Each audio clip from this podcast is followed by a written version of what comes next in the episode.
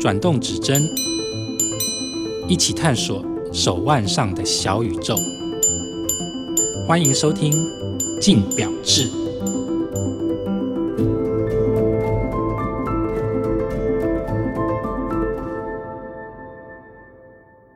各位听众，大家好，欢迎收听由静好听与镜周刊共同制作播出的节目《镜表志》，我是镜周刊精品组记者王思成 Amanda。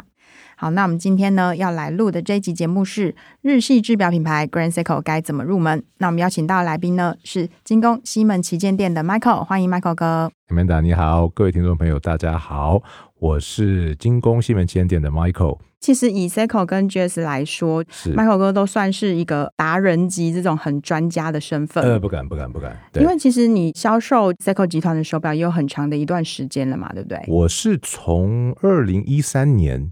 的一月二十八号，也就是 Seiko 西门旗舰店正式的开业那天，才正式的计算我销售手表历史的开始。怎么记得这么清楚？一月二十八，人生的第一次经验总是会特别印象深刻啊，对不对？好好好好好，就一直到现在。其实我记得我那时候，我们刚好今天要聊的是 Grand Circle 嘛，那时候的 Grand Circle 基本上来讲，它还是 Double Name。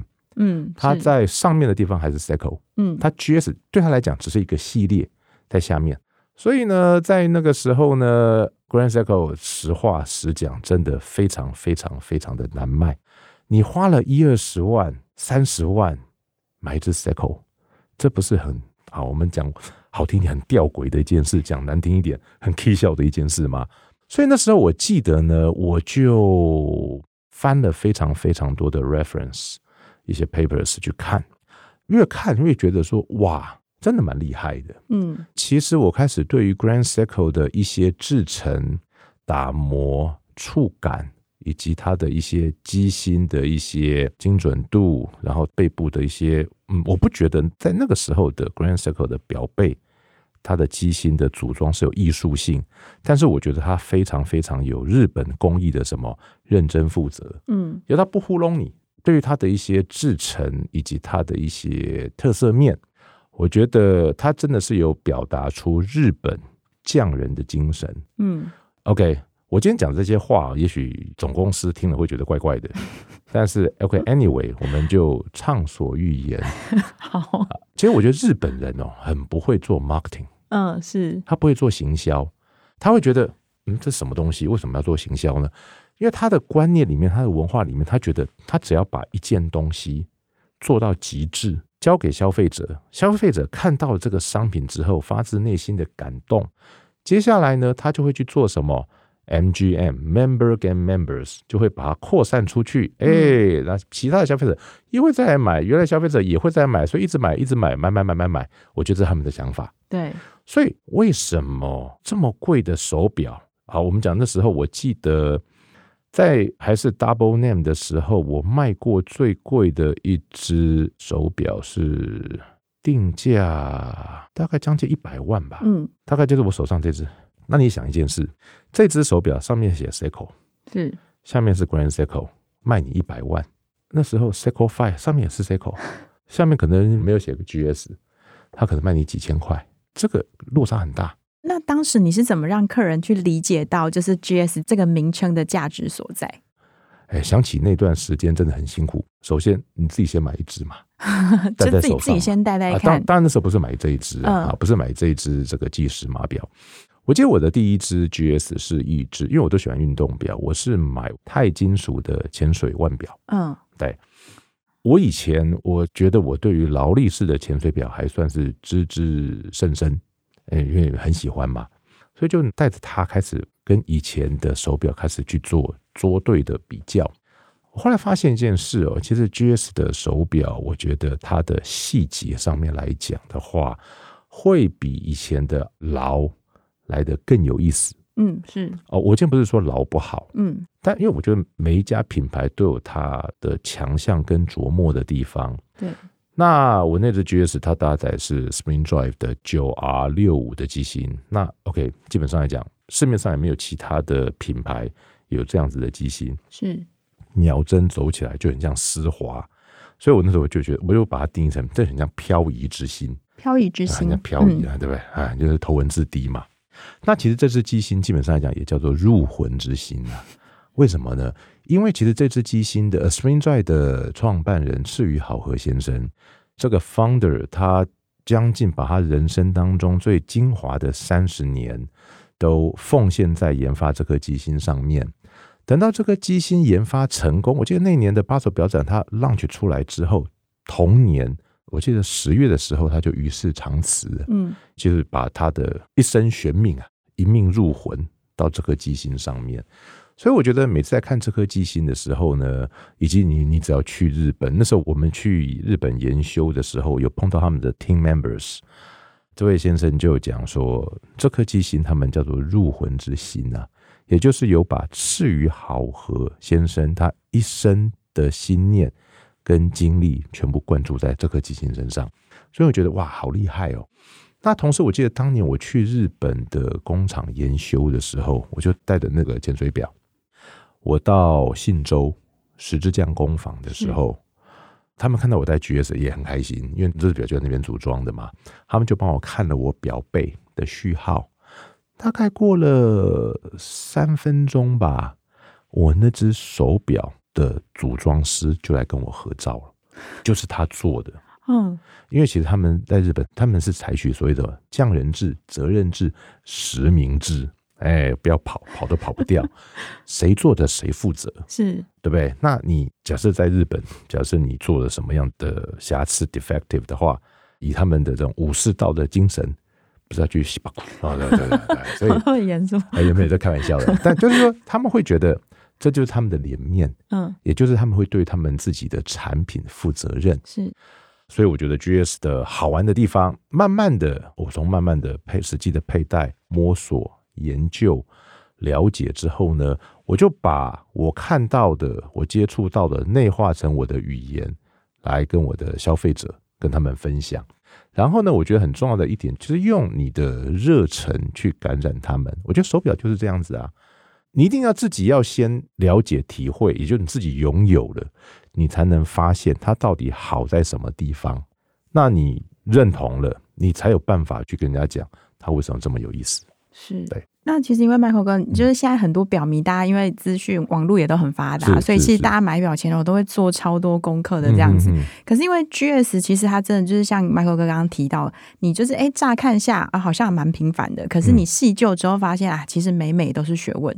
所以其实如果你对于刚开始要接触 GS 的表迷来说，他要怎么样去研究 GS，要怎么做功课？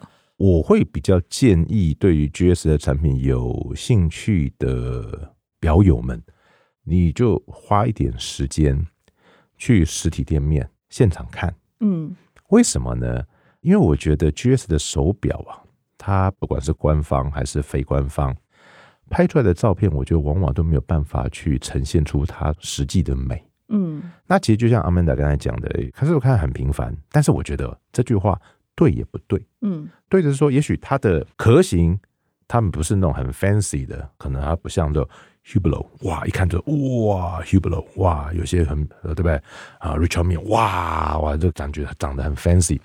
Grand Seiko 的表它不 fancy，但是呢，这个是我认同说比较平凡。但是为什么它不平凡？嗯、其实 Grand Seiko 的表很容易去 identify，很容易的辨识出来。为什么呢？太亮了。每次只要有消费者戴 Grand Seiko，我只要远远的一看说，哎呦，你戴 Grand Seiko，他就会很开心。对，就感觉找到知音，对不对？哎呦。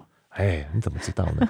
那么亮，对不对？Seiko 亮没办法那么亮啊，对不对？对，一定是那个灰度就是 Grand Seiko，也就是说，我们讲的日本匠人，你知道他的打磨啊，我有去工坊研修过嘛？那个打磨，他从最粗的那个砂纸啊磨啊磨啊磨啊抛啊抛，到最细的，很像是写毛笔字的宣纸抛出来。哇，他们就讲什么光跟影，日本美学对于光影的呈现，大和民族对于黑与白的崇拜，你真的可以从他们的手表上面感受得到这些形容词，不夸张。对，嗯、而且那个表壳是亮到，大家不是很常做一个那个实验，就是把手表放在纸上面，然后那个纸是会完全不变形的，倒印在他们的表壳上。我那时候就常常就是这样给我的客人看嘛，很多带瑞士品牌的。也是不灵不灵亮的嘛，我说来来来，跟他们讲平视砂轮研磨法，听不懂啊？什么是拉拉兹？大家讲啊，来，我们把表拔下来，你就对着你自己的表看。很多瑞士品牌也是亮亮的，看起来你的脸看起来就变哈哈镜了。但是呢，Grand Circle 的超镜面研磨，你看出来的话，你还是你，这个就是它厉害的地方。是，其实我觉得有一句话来介绍 Grand Circle 蛮适合的，就是 Lexus 自己有个 slogan：专注完美，近乎苛求。嗯，我觉得很就很贴切，因为我记得那时候很早以前，Grand Circle 的 slogan。什么起点的原点，原点的什么？那因为他是写日文嘛，是好，所以我也搞不大懂。嗯，就你这怎么跟客人讲？嗯，对。但是我觉得你用专注完美，近乎苛求，你就看那个打磨，是，这是眼睛看得到的。你用手去 touch，很简单。你去看它的表带，因为这是皮带，这是皮带也没办法 touching。它的那种链带的打磨，你的手放在上面，这么的丝滑。跟放在很多的瑞士品牌上面，感觉好像会割人。嗯，那个感觉，讲真的，为什么我会觉得你要去现场看？嗯，透过你自己自身的五官，你就会感受到它到底好在哪里。嗯，如果呢，你只是透过网络做研究，那其实我们也知道，网络的世界、虚拟的世界里面有真真假假。嗯。很多的网友的表达的意见，我也看不出来他到底有没有买过 Grand Seiko，但是讲的一嘴好表，我觉得自己就到是这个现场，嗯，透过你自身，你的眼睛不会骗你，你的手也不会骗你，你就去感受它到底有多好，自己看自己品，那才是一个喜欢手表的爱表人士。应该有对自己负责任的态度。是，嗯，那如果说今天有一个客人，然后他走进店里，想要买一只好一点的表，然后是他人生中的第一只 GS，那 Michael 你会建议他从什么样的方向去入手？我会问他预算多少？真的，真的，真的，因为我讲真，我觉得这个这个蛮，这其实很务实，很务实啊。因为你说，OK，你看 Grand Seiko 有三种机芯：石英机械 Spring Drive。对。就像刚 Amanda 问的，哎，他想要买机械，那我们还是先问你，你有多少预算？嗯，因为 Grand Seiko 的机械表从十几万的到四十几万的非贵金属的都有，嗯，对，所以我都会先问你预算多少，也就从你的预算里面去看他喜欢的形式感觉。我常常跟我的客人讲，就是说你没有问题，手表也没有问题，但是千万记住一件事情，表要跟人走，嗯。也就是你要选一只适合你自己的手表，不是人跟表走。那一般来说，其实买 GS 的表友，他们的那个预算大概都会落在什么地方啊？哎、欸，很大哎、欸，真的、哦。嗯，有些可能他就希望他的预算就十万以内。嗯，那我觉得十万以内，石英表无敌。嗯，年差表多棒啊，对，对不对？而且我觉得石英表很好啊，一秒一步走的那么实在，基本上来讲，你也不用去调。再来呢？其实我觉得每一个人应该他的表盒里面都要有一只 GS 的石英表，为什么？可以当做他所有的手表校正的基准，对时用的，对不对？多好用，又可对时，进可攻，退可守，哎，家里表盒必备良品，哎，GS 石英表。好，那因为其实 GS 这几年也出了蛮多特殊面盘的，对，就他们特殊面盘已经出到成精了，就是成为他们品牌的一个一个经典、一个招牌这样子。那其实这么多的特殊面盘，那消费者他到底要怎么选择啊？我觉得选你所爱，爱你所选呢、欸。反正就是我看到它，我喜欢它，我试戴这样看看。对，我觉得青菜萝卜各有所爱。嗯、譬如说，GS 有出的四季系列，嗯，哦，你看这个春分很美。大雪也很漂亮，但是它的色系是截然不同的。嗯，那你看像周防湖，嗯，深蓝色的湖面也很漂亮，但是不见得每个人喜欢，所以我才会觉得说，他们家的特色就是面盘，而且它的面盘的制成真的厉害。嗯，也就是说，把四季万物的情境浓缩到这一方的表盘里面，也就是可以让你透过表盘去做无限的联想。我就举个例子，就是我我们在二零二二年有出一款叫做黑潮，嗯，是的潜水表，Evolution Nine 的。对，我的一个客人，他本身就是从事海洋工作研究者，他黑潮一出来，就到我店里拿黑潮看，再给我看一张照片，他说叫我把手机的照片跟手表对应在一起，我一看，哇，怎么这么像？嗯，这两张海波浪，他说：“Michael，你知道吗？我这个照片就是真正的黑潮。嗯，透过这张照片的黑潮跟手表面盘的黑潮，真的非常非常的相似。也就是你不用真的去黑潮，看着你的手表，你就可以感觉到你置身在大海之中，然后再放一些黑潮的音乐，你看多棒！好，那其实这几年的 GSR，它有哪一些重点产品呢？好多诶、欸，它从二零一七年正式变成 Grand Seiko 之后，做了非常非常大的动作。二零二零年底，他推出了九 S A 五和牛机芯。嗯接下来又出了九 R A 五的 Spring Drive 五日链，嗯，是，然后后来 S 九 R 三一的手上链，对，又有一个新的系列 Evolution Nine，是，对，我觉得它的企图心其实蛮明显的，而且我觉得战略目标也很清楚。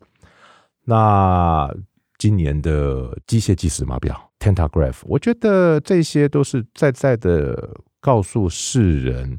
他们是全世界少数几家可以完整的从最小的螺丝、油丝、所有的零件、制表的工具都全部 in house 的一个手表品牌。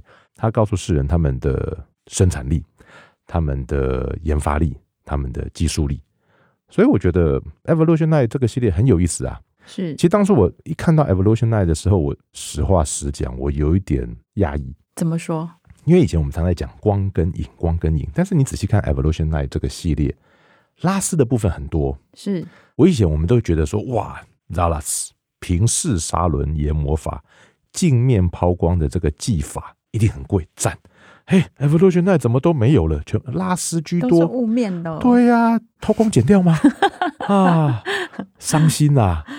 后来呢，我们真的是拿这个手表去问台湾专业的抛光师，是他一看吓一跳，他说：“哦，笑脸这就搞钢的呢。”我说：“干咩？金咩？他他厉害呢？这种不会。”他说：“你仔细看他这些拉丝面，一共在不是我没有的呢，这是技术呢。你空空在这边抛光刮鬼呢？哎呀，那哦，为什么还要设计这种大部分的拉丝？你看，就像 AP。是。A P，我看我记得有一只贵金属，整只都是拉丝的，它会比较好保养。是，也就是你正常佩戴的时候，你比较不会有像光面的，容易就会有一些小细纹，对，刮到的痕迹，对对对对对，嗯、哎呦，还不用刮到，有时候你那个衣服摩擦到的痕迹啊，拉丝你就基本上不会有，而且再加上它这个低重心的设计，Evolution Nine 的手表佩戴在你手上，那感觉哦，整只手表含在你的手上。哦，就像跟之前跟一个很好的表妹朋友，爸爸的手，女儿的手握在爸爸的手上，哇，握的这是握得更紧了。嗯，所以蛮有意思的，蛮有意思的。那因为其实 GS 他进到台湾，现在其实已经二十几年了嘛。那其实 Michael，你这样卖 GS 一路以来到现在，因为等于说你俩是一路看它成长茁壮这样子。是是是。那你觉得 GS 在这几年最大的改变是什么？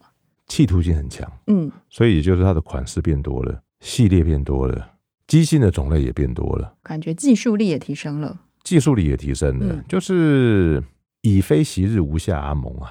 嗯，以前感觉他就把它当个系列在卖，对，他现在已经拆开来，它就是一个独立的品牌，GS 就是 GS，它就是 Grand Seiko，也就是福布家族所自慢的一个高级腕表的品牌。那以你个人来说，你有没有期许它未来会朝向什么样的方向发展，或是推出什么样的产品，会让你觉得很期待或很兴奋？我觉得其他的产品力没有问题，但是我觉得就像我们刚才一开始在讲的，我觉得日本人比较不会做 marketing。嗯，其实我觉得他需要去 marketing 上面来讲的话，再需要去重新的去思考规划，因为你怎么样可以让更多的人去认识你新的产品。然后你的设计，我觉得现在理解到 GS 好的人已经不少了，是。但是我相信还有更多的人不了解，他还是觉得你是 Seiko。所以你怎么样能够把这样子的讯息方式可以 deliver 到每一个，也许不是你的 TA，但是呢，他就是会买手表的受众。我觉得这个是可以去好好思考跟一起去努力的地方。我相信，如果他可以把这方面打开来的话，他应该会有一个更有意思的新的一个成绩出来。好的，那希望今天呢，大家在听完这一集之后，对于想要了解 GS 的表友呢，可以有更进一步的认识。那今天非常谢谢 Michael，好，谢谢，谢谢，谢谢 Amanda，感谢各位听众的收听，也请持续锁定由静好听与静周刊共同制作播出的节目《静表志》，我们下次见。想听爱听，就在静好听。